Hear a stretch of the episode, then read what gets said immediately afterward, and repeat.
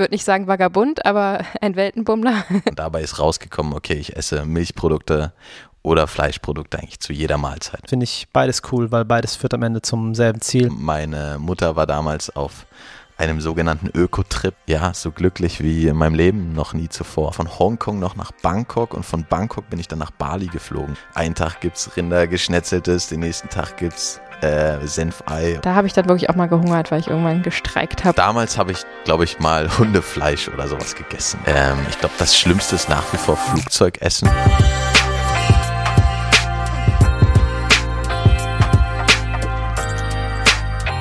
Hallo und herzlich willkommen zurück zu Vegan gesund mit Grund. Der Podcast.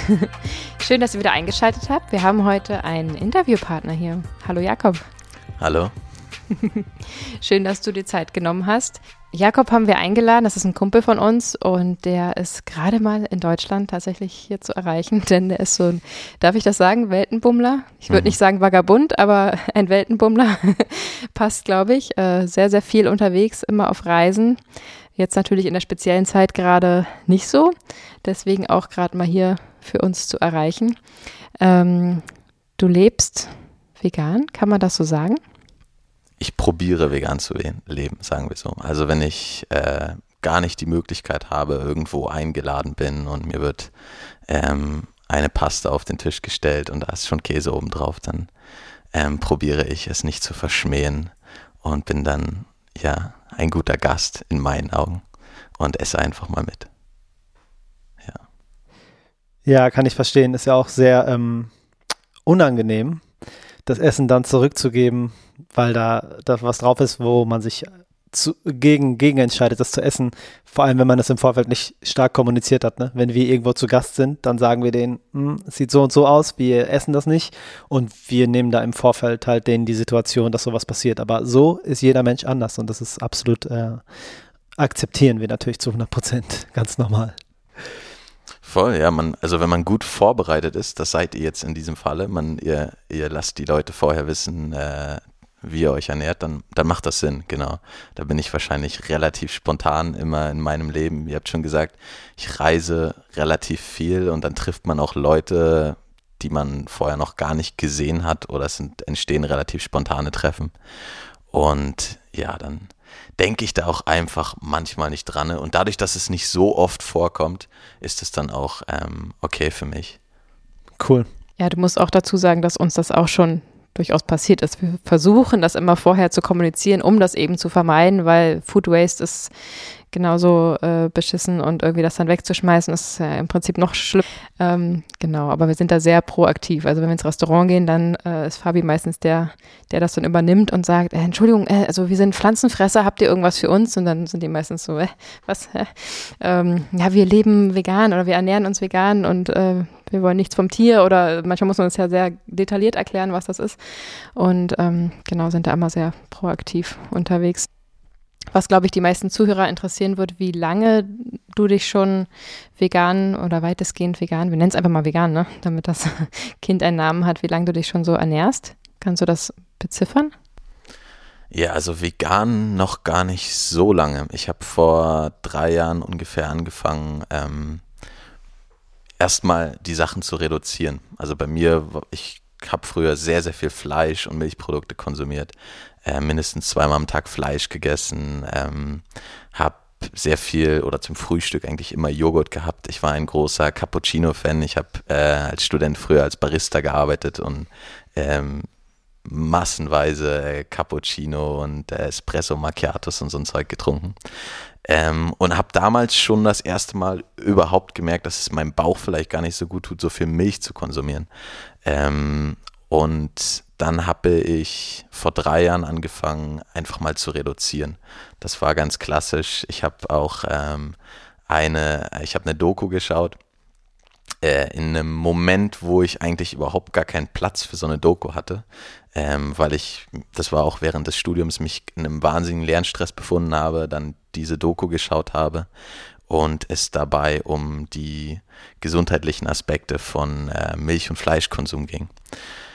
Und daraufhin habe ich mich dann hingesetzt und mal äh, überlegt, ja, wie schaut es denn eigentlich aus? Was esse ich denn jeden Tag? Und dabei ist rausgekommen, okay, ich esse Milchprodukte oder Fleischprodukte eigentlich zu jeder Mahlzeit. Und dann war klar, das kann nicht so gesund sein, dann werde ich mal probieren zu reduzieren. Und dann habe ich anfangs reduziert und habe mir überlegt, was ist das Wichtigste. Und das Wichtigste waren damals noch mein Cappuccino, da war ich abhängig, kann man heute so sagen. Ähm, und mein, äh, mein Joghurt im Müsli. Und das habe ich tatsächlich dann so peu à peu reduziert. Also ich habe damals aufgehört, Fleisch zu essen, äh, Käse zu essen mhm. und ähm, Sahne und solche, solche Sachen. Und habe dann äh, peu à peu ähm, weiter und weiter reduziert. Erst dann den Joghurt und vom Cappuccino habe ich mich tatsächlich erst vor einem Jahr getrennt. Ähm, das hat sehr, sehr lange gedauert und das ähm, war auch, ja, im Endeffekt habe ich es wahrscheinlich auch durchgehalten, weil Corona gekommen ist. Also für mich war das ähm, ein guter Faktor. Ich habe mich letztes Jahr ähm, in Südamerika befunden. Ich war in Kolumbien und da hatte ich dann schon äh, ungefähr zwei Monate auf das verzichtet. Ähm, als Corona kam und dann gab es gar nicht mehr die Möglichkeit, Cappuccino zu trinken, weil alle Cafés zugemacht haben. Und dann okay. war das eigentlich ein Glücksfall in dem Sinne, weil ich ja nicht mehr die Möglichkeit dazu hatte. Die wenigen Vorteile, die Corona so mit sich bringt. Kann man so sagen. Rückblickend. Und hast du das jetzt ersetzt einfach durch Hafermilch oder äh, gibt es jetzt Espresso oder bist du jetzt Kaffee-Boykottierer. Genau, ich habe mich dann an die Hafermilch äh, endlich mal gewöhnt. Also ich hatte auch schon vorher, dadurch, dass ich als Barista gearbeitet hatte, ja mit solchen Sachen zu tun. Ich habe für Leute Soja und Hafer und so ein Zeug alles vor fünf Jahren damals schon geschäumt, aber mich hat das selbst nie gepackt. Ich dachte immer, das muss eine gescheite Kuhmilch sein, wie man in Österreich sagt. Und da gibt es halt auch echt äh, dann die Unterschiede. In Österreich gibt es die Milch aus den Alpen, wo ich damals dachte, das muss ja gesund sein. Die Kühe, die sind auf 2000 Meter Höhe und fressen da nur das, ähm, das Heu. Heumilch heißt es ja auch, genau. Und da war ich sehr von überzeugt. Habe damals schon mal äh, Sachen ausprobiert. Ich hatte eine Freundin, die hat sich vegan ernährt und hatte damals mal Mandelmilch gekauft. Und ich weiß noch, wie ich damals draußen in meinem Café saß und in diese nussige Milch gestarrt habe. Und das war irgendwie, das war eine einmalige Sache damals für mich. Und Hafermilch hat mich dann tatsächlich äh, später überzeugt. Ja, so ist jede Umstellung anders, ne? Der eine macht es wie wir von 100 auf 0 und der andere lässt sich zwei bis drei Jahre Zeit und macht das in einem ruhigen, langsamen Prozess. Finde ich beides cool, weil beides führt am Ende zum selben Ziel. Ähm, kannst du noch den Zuhörern und uns sagen, welche Dokumentation du geguckt hast? Mhm. Äh, die Doku hieß What the Health. Und, ja, äh, Klassiker. Ist, oh yes. Genau. Und also ich habe sie tatsächlich vor einem halben Jahr nochmal äh, geschaut mit jemandem. Wow, also komplett, das hast du alles nochmal angeguckt? Oder? Genau, ich habe die ganze Doku nochmal mit, mit jemandem geschaut und Respekt. ich muss sagen, beim zweiten Mal gucken äh, fand ich sie gar nicht mehr so gut wie damals. Ähm, es gibt, ja, gibt es wahrscheinlich auch, ähm, ja, äh, viele Dinge, die irgendwie ein bisschen sehr amerikanisch sind, könnte man wahrscheinlich sagen. Also es ist eher eine, eine Empfindungssache, dass wenn man so eine Doku guckt und man kriegt irgendwie mit, das ist alles schon Verstehe, was ja, du meinst. So mhm. sehr viel, äh, ja, sehr Amer amerikanisiert. Also kalkuliert, sagen. also die dich ganz klar in eine Richtung fühlen lässt, meinst ja. du? Genau, genau. Aber im Endeffekt, ich bin sehr dankbar, dass ich das geschaut habe, weil das hat mich, wie du schon gesagt hast, irgendwie in die richtige Richtung gebracht. Und äh, noch was dazu, ich bin halt noch nie ein Freund gewesen von, es ist so richtig, sondern ich war schon ja. immer so, alles ist irgendwie möglich. Und wenn man sich anguckt, ähm, äh, was der Mensch alles aushält. Ne? Also ja. ähm, jetzt mal ein Kontraargument zu nennen. Es gibt, wie heißt dieser berühmte Investor, äh, Warren Buffett. Der Typ ja. ist mittlerweile fast 90 mhm. und der isst jeden Tag Hamburger oder nee, Cheeseburger ist sein Lieblingsessen. Mhm. Ich habe mal ein Interview mit dem gelesen, er hat irgendwie, als er zehn war, sein Lieblingsessen gefunden, hat er da gesagt und hat berichtet, dass er sehr dankbar dafür ist, weil danach musste er nie wieder suchen. Seitdem isst er jeden Tag Ham oder Cheeseburger, wie gesagt, und trinkt äh, Cherry Coke. Das ist sein Getränk. Der trinkt kein Wasser, der trinkt nur Cherry Coke. Ist ja auch lecker, aber. Ist jetzt irgendwie 90. Also man muss auch sehen, der Mensch ist irgendwie ein Berserker und das probiere ich mir auch immer wieder vor, vor Augen zu halten, wo ich dann sage, wie zum Beispiel jetzt mit dieser Pasta, ein bisschen äh, wird mir jetzt nicht so schaden. Mein Körper wird das hoffentlich äh, wegstecken.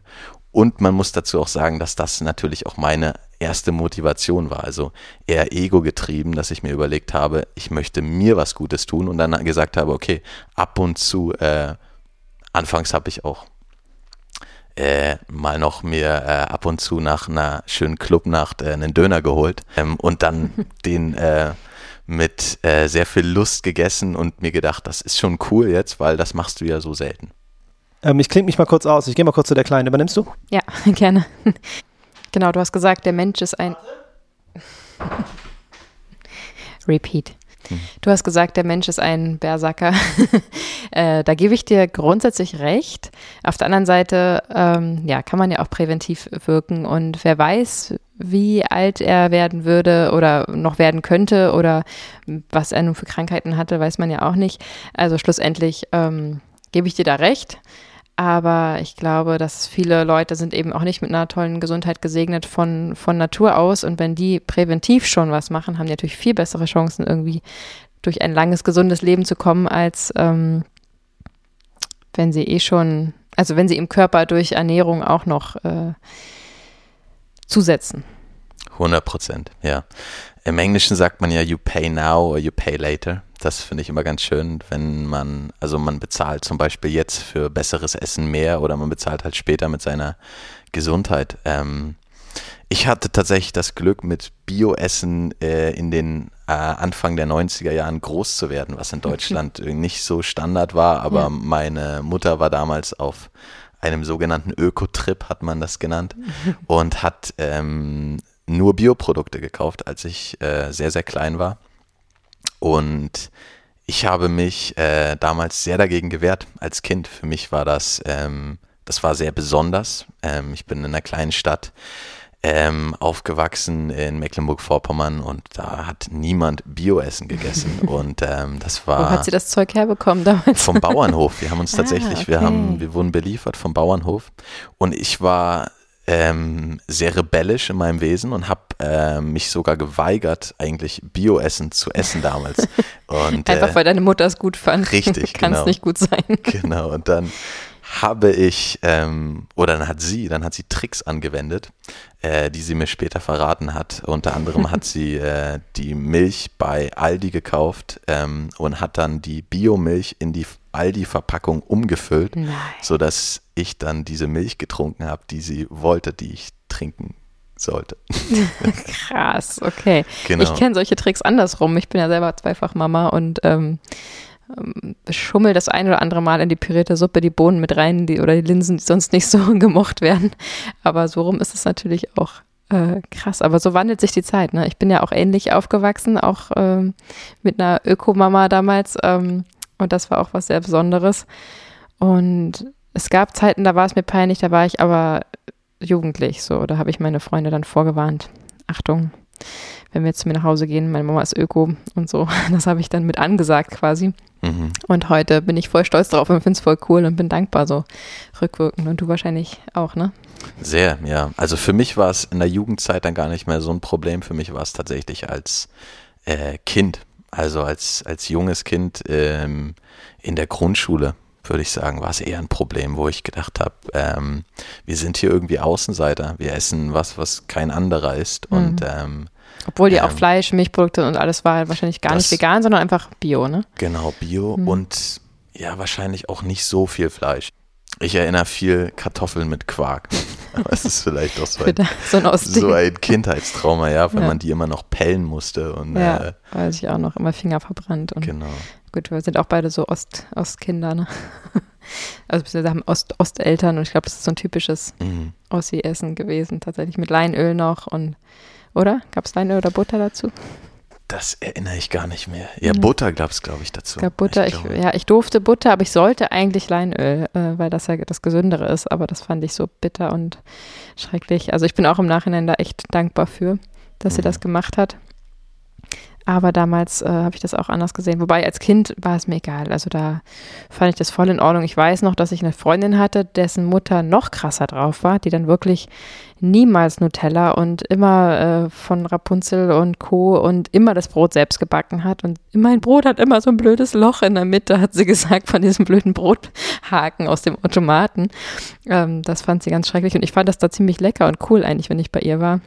Und wir haben dann aber natürlich auf dem Hof die Brote getauscht, obwohl ich selber auch eine Ökomama hatte, aber es ging immer noch einen Zacken schärfer. Und ich glaube, dadurch war ich ganz zufrieden, dass meine Mama nicht so hardcore drauf war wie die andere Mama, wo es immer Sprossen gab. Und mhm. So, ich bin wieder da, aber ich bin nicht allein. Ich habe die Kleine mitgebracht.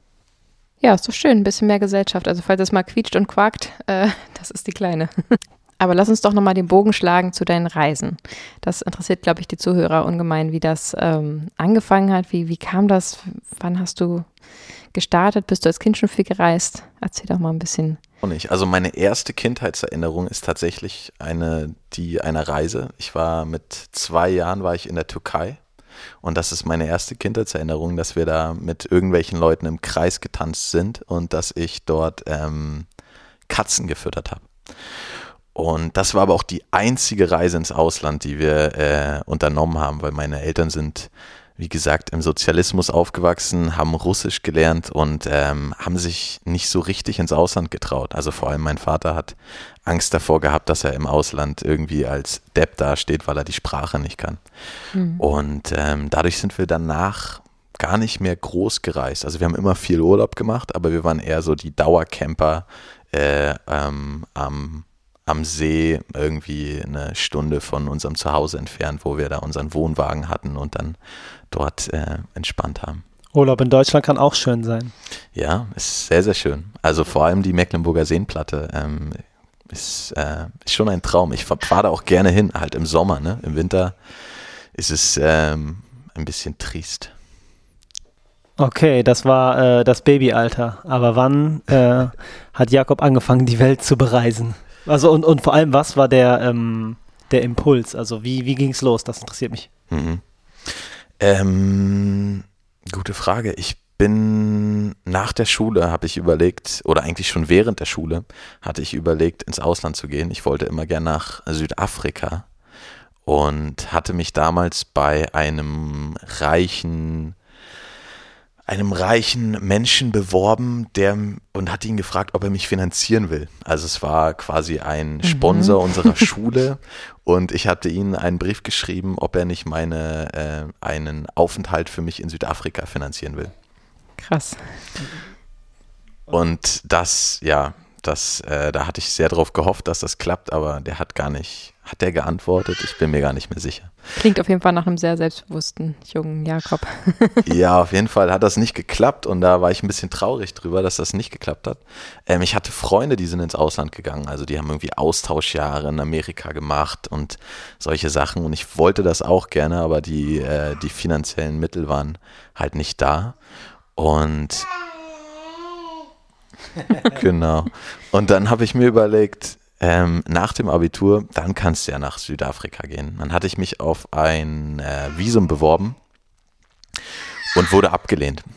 Also ich hatte mich auf ein Arbeitsvisum beworben, dass ich da halt drüben arbeiten kann. Ähm, später habe ich gehört, dass zu dem Zeitpunkt, das war 2013, 2012, 2013, dass dort viele Leute ohne Arbeitsvisum ganz entspannt gearbeitet haben. Aber das war meine erste große Reise und das habe ich mich natürlich nicht getraut, da jetzt rüber zu gehen oder rüber zu fliegen mhm. und dann äh, kein Visum zu haben, um arbeiten zu können, weil mir war klar, ich habe nicht das Geld, um da so lange zu bleiben. Und äh, auch so ein Flug war halt ein Riesending für mich und ähm, ja, so ist es dann im Endeffekt äh, Neuseeland geworden, ähm, weil es diese schönen Work-and-Holiday-Visas gibt. Ah, okay. Da ging es dann offiziell noch weiter weg, aber leichter ranzukommen. Richtig. Ja, ich war damals so, für eine Woche hatte ich überlegt, fuck, was machst du jetzt nach dieser Absage mit dem Work-Visa? Und dann bin ich eines Morgens aufgestanden und hatte irgendwie Neuseeland im Kopf. Und bin dann auf Google gegangen, das weiß ich heute noch, habe Neuseeland eingegeben, bin auf Bilder gegangen und habe dann befunden, er ist eh ganz schön ähm, und habe dann einen Flug gebucht. Ähm, und so bin ich da gelandet. Und das war dann die erste große Reise.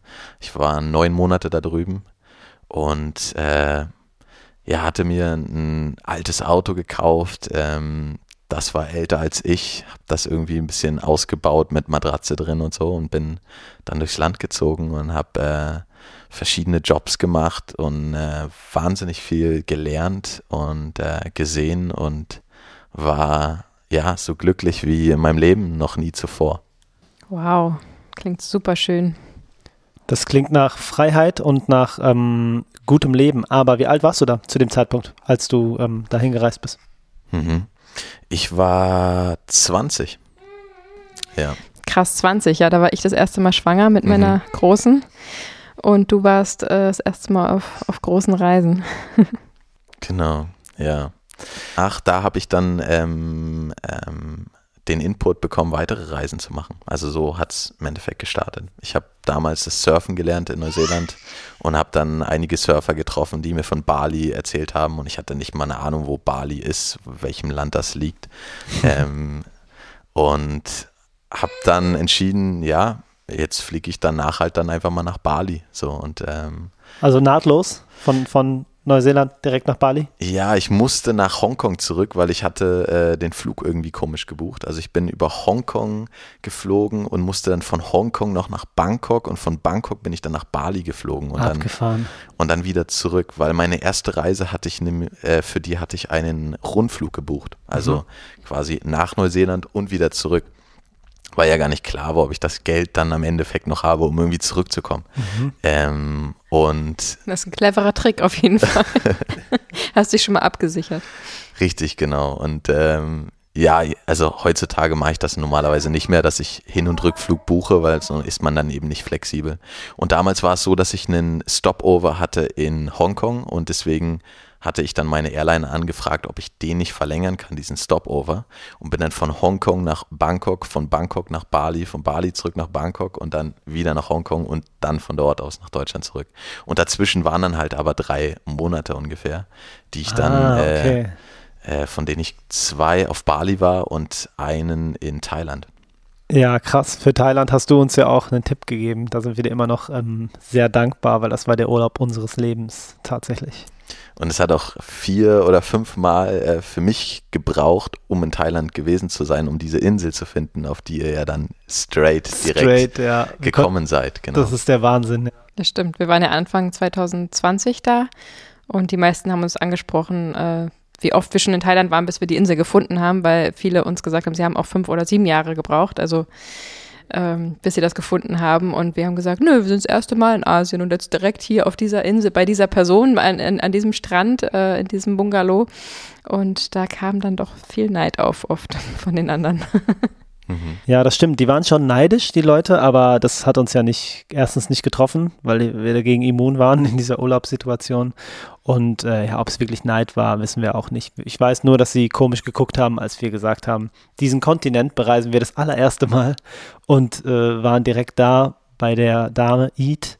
Und äh, die haben schon schief geguckt, aber wir hatten das Glück, dass Jakob uns die Empfehlung gegeben hat. Ja, es ist eine sehr, sehr kleine Insel in Thailand ähm, wir wollen sie jetzt hier auch nicht spoilern, weil sie ist die letzte, die noch nicht überlaufen ist oder eine von den zwei letzten, die noch nicht überlaufen ist. Richtig. Und, äh, hoffen wir, dass es so bleibt. Richtig. Ja. Was mich noch interessieren würde, ähm, wir sind ja auch früher viel, früher, damals vor Schwangerschaft und Corona auch viel gereist und haben uns da ja zwangsläufig vegan ernährt. Ähm, wie, wie ist das denn für dich mit dem Reisen und dem Veganismus? Ich stelle mir das manchmal gar nicht so leicht vor.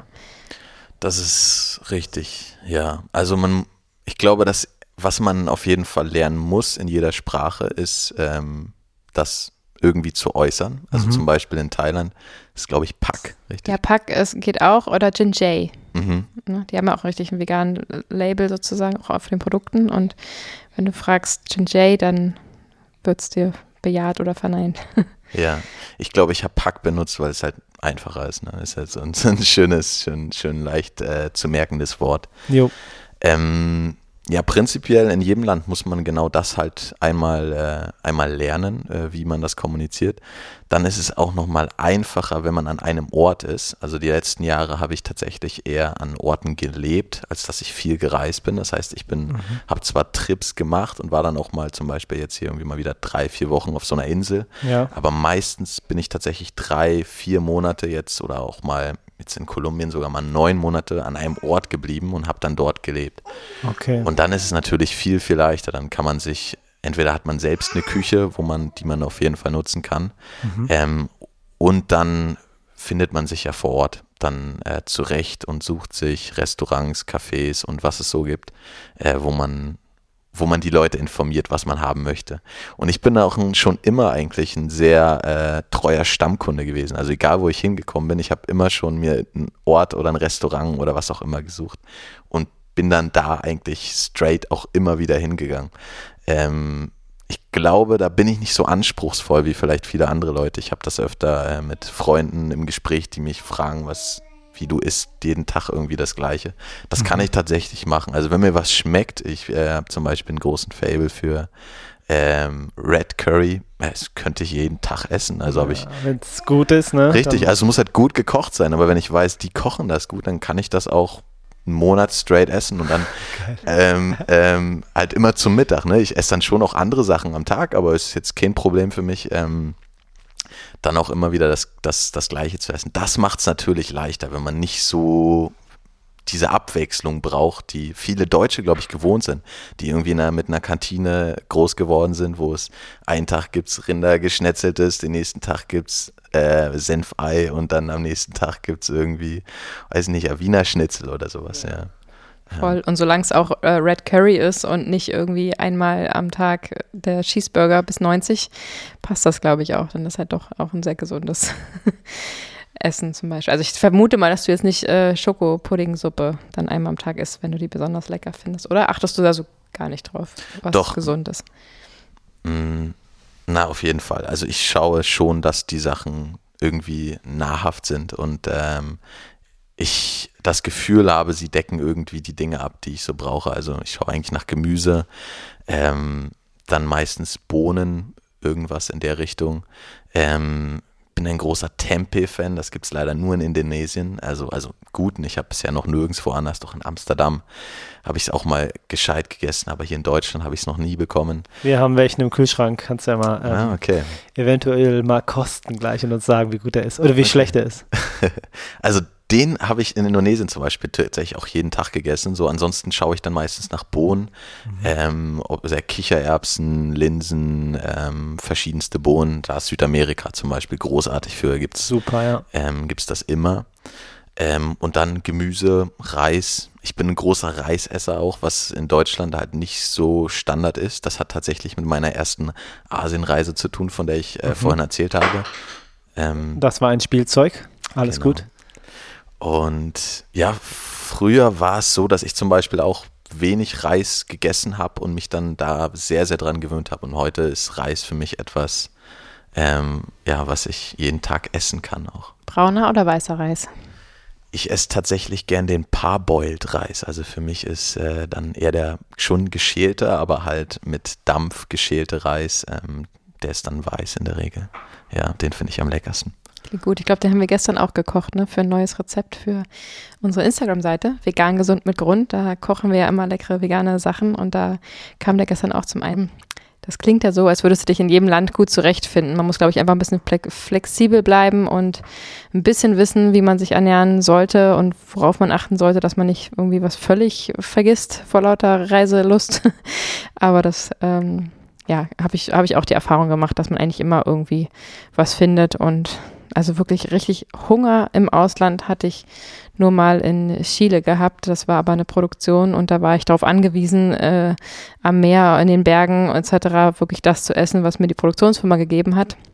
Und das waren leider immer so Weißbrot-Toasts mit Käse oder äh, so einem gezuckerten Fruchtjoghurt. Ähm, und das jeden Tag, das war das Essen, morgens, mittags, abends. Das waren so 16 Stunden Arbeitstage da habe ich dann wirklich auch mal gehungert, weil ich irgendwann gestreikt habe und äh, einfach mal um wenigstens Bananen gebeten habe, um satt zu werden. Aber das ist, glaube ich, auch eine Spezialsituation. Und sonst habe ich auch die Erfahrung gemacht, wenn man ein bisschen blickig ist und fragt und auch zur Not mal, da kann Fabi, glaube ich, auch ein Lied von singen, auch zur Not mal nur Reis isst, Blanco, weil man eben sich auf das Restaurant vielleicht nicht aussuchen kann, äh, in dem man isst, wie bei uns, wenn man beruflich halt irgendwo landet und alle wollen ihre Paella essen und äh, da gibt es nichts anderes, dann zur Not auch für die Sache sozusagen mal zurücktritt und sagt dann heute halt mal nicht ausgewogen, aber dann trotzdem vegan, dann kommt man, findet man sich, glaube ich, zurecht auch im Ausland. Das ist doch beruhigend zu wissen. Ja, ich glaube, man kann sich halt auch ein bisschen vorbereiten. Also wenn ich zum Beispiel reise, also wenn ich weiß, okay, ich bin jetzt mit dem Flugzeug unterwegs oder ich bin jetzt äh, mit, mit, dem Zug oder mit dem Bus oder was auch immer unterwegs, kaufe ich halt immer Nüsse zum Beispiel ein. Also ich habe eigentlich immer Nüsse dabei und da weiß ich, wenn es jetzt gar nichts zu essen gibt, dann esse ich halt irgendwie 200 Gramm Nüsse halt an dem Tag und dann geht es halt auch. Ähm, jetzt vielleicht auch nicht die vollwertigste Nahrung, aber ähm, Fette, Proteine und äh, ein paar Mineralien werden schon drin sein.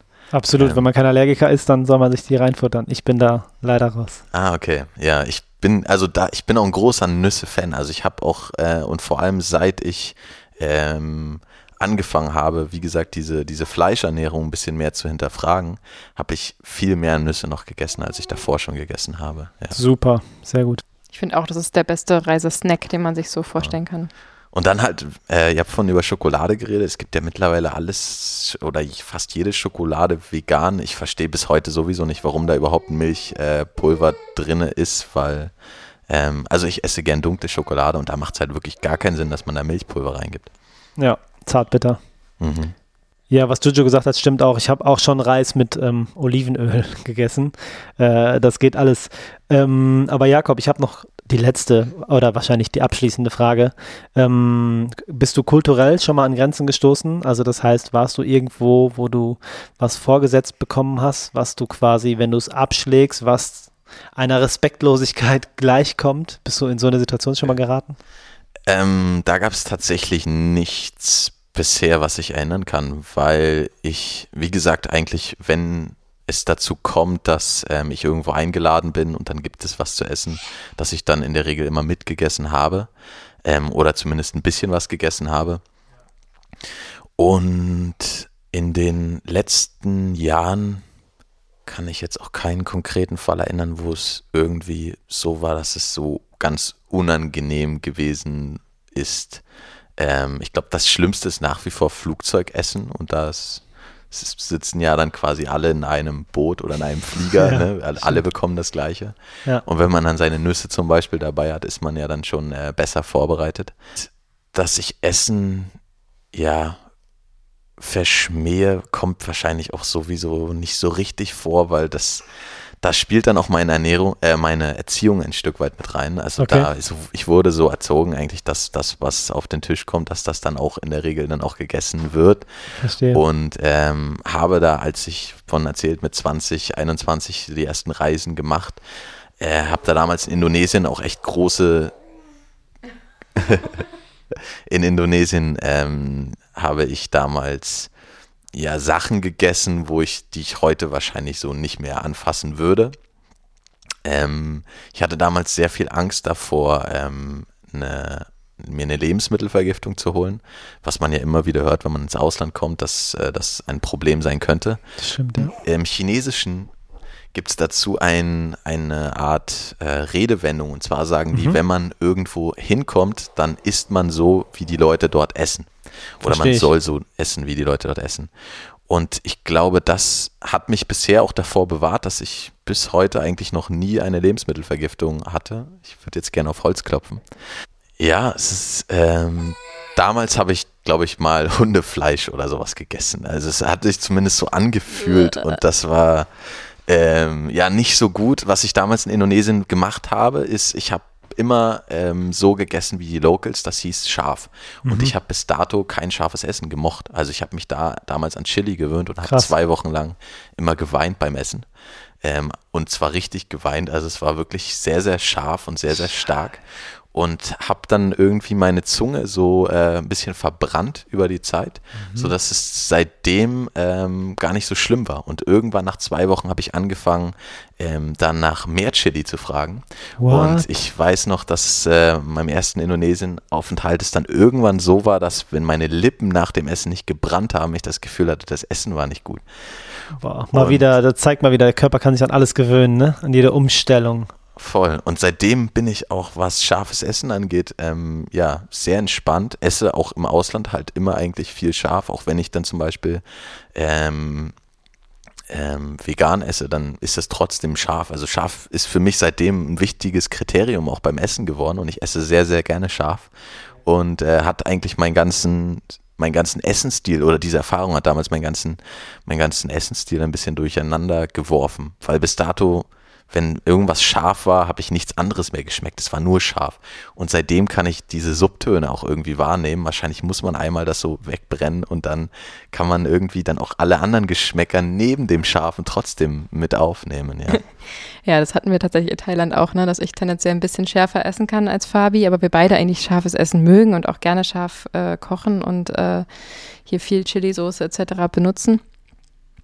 Ähm, aber das hatte tatsächlich auch eine positive Wirkung, denn scharfes Essen soll ja auch desinfizierend wirken. Ne? Also das ist ja nicht irgendwie ohne Grund äh, teilweise, dass es in wärmeren Ländern, wo tendenziell die Wahrscheinlichkeit für Lebensmittelvergiftung vielleicht tendenziell höher liegt, auch schärfer gegessen wird. Mhm. Oder hast du davon mal gehört? Auf jeden Fall. Deswegen habe ich damals in Indonesien äh, scharf gegessen, weil ich hatte mich mit Leuten unterhalten, die mich davor gewarnt haben und gesagt haben, ähm, ja, das ist halt ein Teil der Kultur und die meisten Touristen, die zum Beispiel in asiatische Länder kommen, mhm.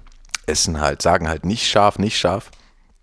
Und äh, genau deswegen kriegen sie dann im Endeffekt diese Lebensmittelvergiftung, weil sie halt nicht so essen wie die Locals. Also die Locals hauen sich da halt nämlich richtig Chili rauf. Verrückt. Und das gehört dann irgendwie auch dazu. Thailand ist natürlich jetzt nochmal ein spezielles Beispiel, weil die können auch so scharf, dass ja, das keinen Spaß mehr macht. Da, da packt da jeder ein. Es ja. ist schon, schon ähm, sehr heftig zum Teil. Da hatten ja. wir einmal die krasseste Situation. Das war äh, abends so das letzte Curry, was noch ausgegeben wurde. Und es war unfassbar scharf. Ich glaube, die haben das schon für die Mitarbeiter geschärft oder so. Und wir haben es kaum ausgehalten und haben da wirklich zum ersten Mal gefragt, ob sie noch ein bisschen Kokosmilch haben, dass wir ein bisschen nachkippen können. Und dann hieß es, nee, haben wir leider nicht. Und die Läden haben zu und wir waren am Strand und äh, hätten durch den Dschungel mit dem Roller fahren müssen, aber man hätte gar nichts holen können. Also wir hatten keine Chance, wir mussten weiter essen, weil man konnte es nicht mal mehr ablöschen. Das ist dann der Nachteil, wenn man am Strand diniert so isst man dann äh, auch mal ein bisschen mehr Reis, oder? Also das ist meine Stimmt. Erfahrung in, in Thailand. Wenn, wenn die Soße dann so scharf ist, dann isst man einfach dann mehr Reis im, zum Teil. Genau. Und ich erinnere mich auch noch dran, als es einmal zu scharf war, wurde und, und wurden uns Bananen angeboten. Da was äh, hat, hat auch was hat auch was gebracht. Stimmt, die ist dann zurückgegangen und dann hatten wir so Kichern gehört aus der Küche. So, die Mitarbeiter haben dann gelacht und dann kam sie mit zwei Bananen und guckte so an, na die? Hilft, ja, also Bananen auf jeden Fall. Das, äh, ich glaube, das, das ist eine, eigentlich eine gute Lösung. Sehr gut. Also habt ihr gelernt, Bananen helfen gegen Schärfe und wenn man unterwegs ist, kann man sich auch vegan ernähren. Ähm, Jakob, wir bedanken uns bei dir, dass du dir die Zeit genommen hast äh, und uns einen Einblick in die reisende äh, Welt gegeben hast, die deine ist. Und wir würden uns verabschieden. Ja, vielen, vielen lieben Dank. Wir könnten jetzt noch stundenlang weiter quatschen und wenn ihr noch weitere Fragen habt, dann schreibt uns die doch gerne auf der Instagram-Seite, sonst können wir vielleicht nochmal irgendwann einen zweiten Teil auf, äh, einen zweiten Teil aufnehmen und das einfach mal ein bisschen sammeln. Ja, ja, war mir eine Freude, mit euch zu sprechen. Ja, sehr, sehr gerne. Es bleibt also spannend, ob es irgendwann mal einen zweiten Teil gibt. Lasst uns eure Fragen wissen auf vegan gesund mit Grund der Instagram-Seite. Wir spielen jetzt noch ein bisschen mit dem kleinen Baby hier auf meinem Schoß und wünschen euch noch einen schönen Tag. Tschüss. Ciao. Ciao. Lasst es euch gut gehen.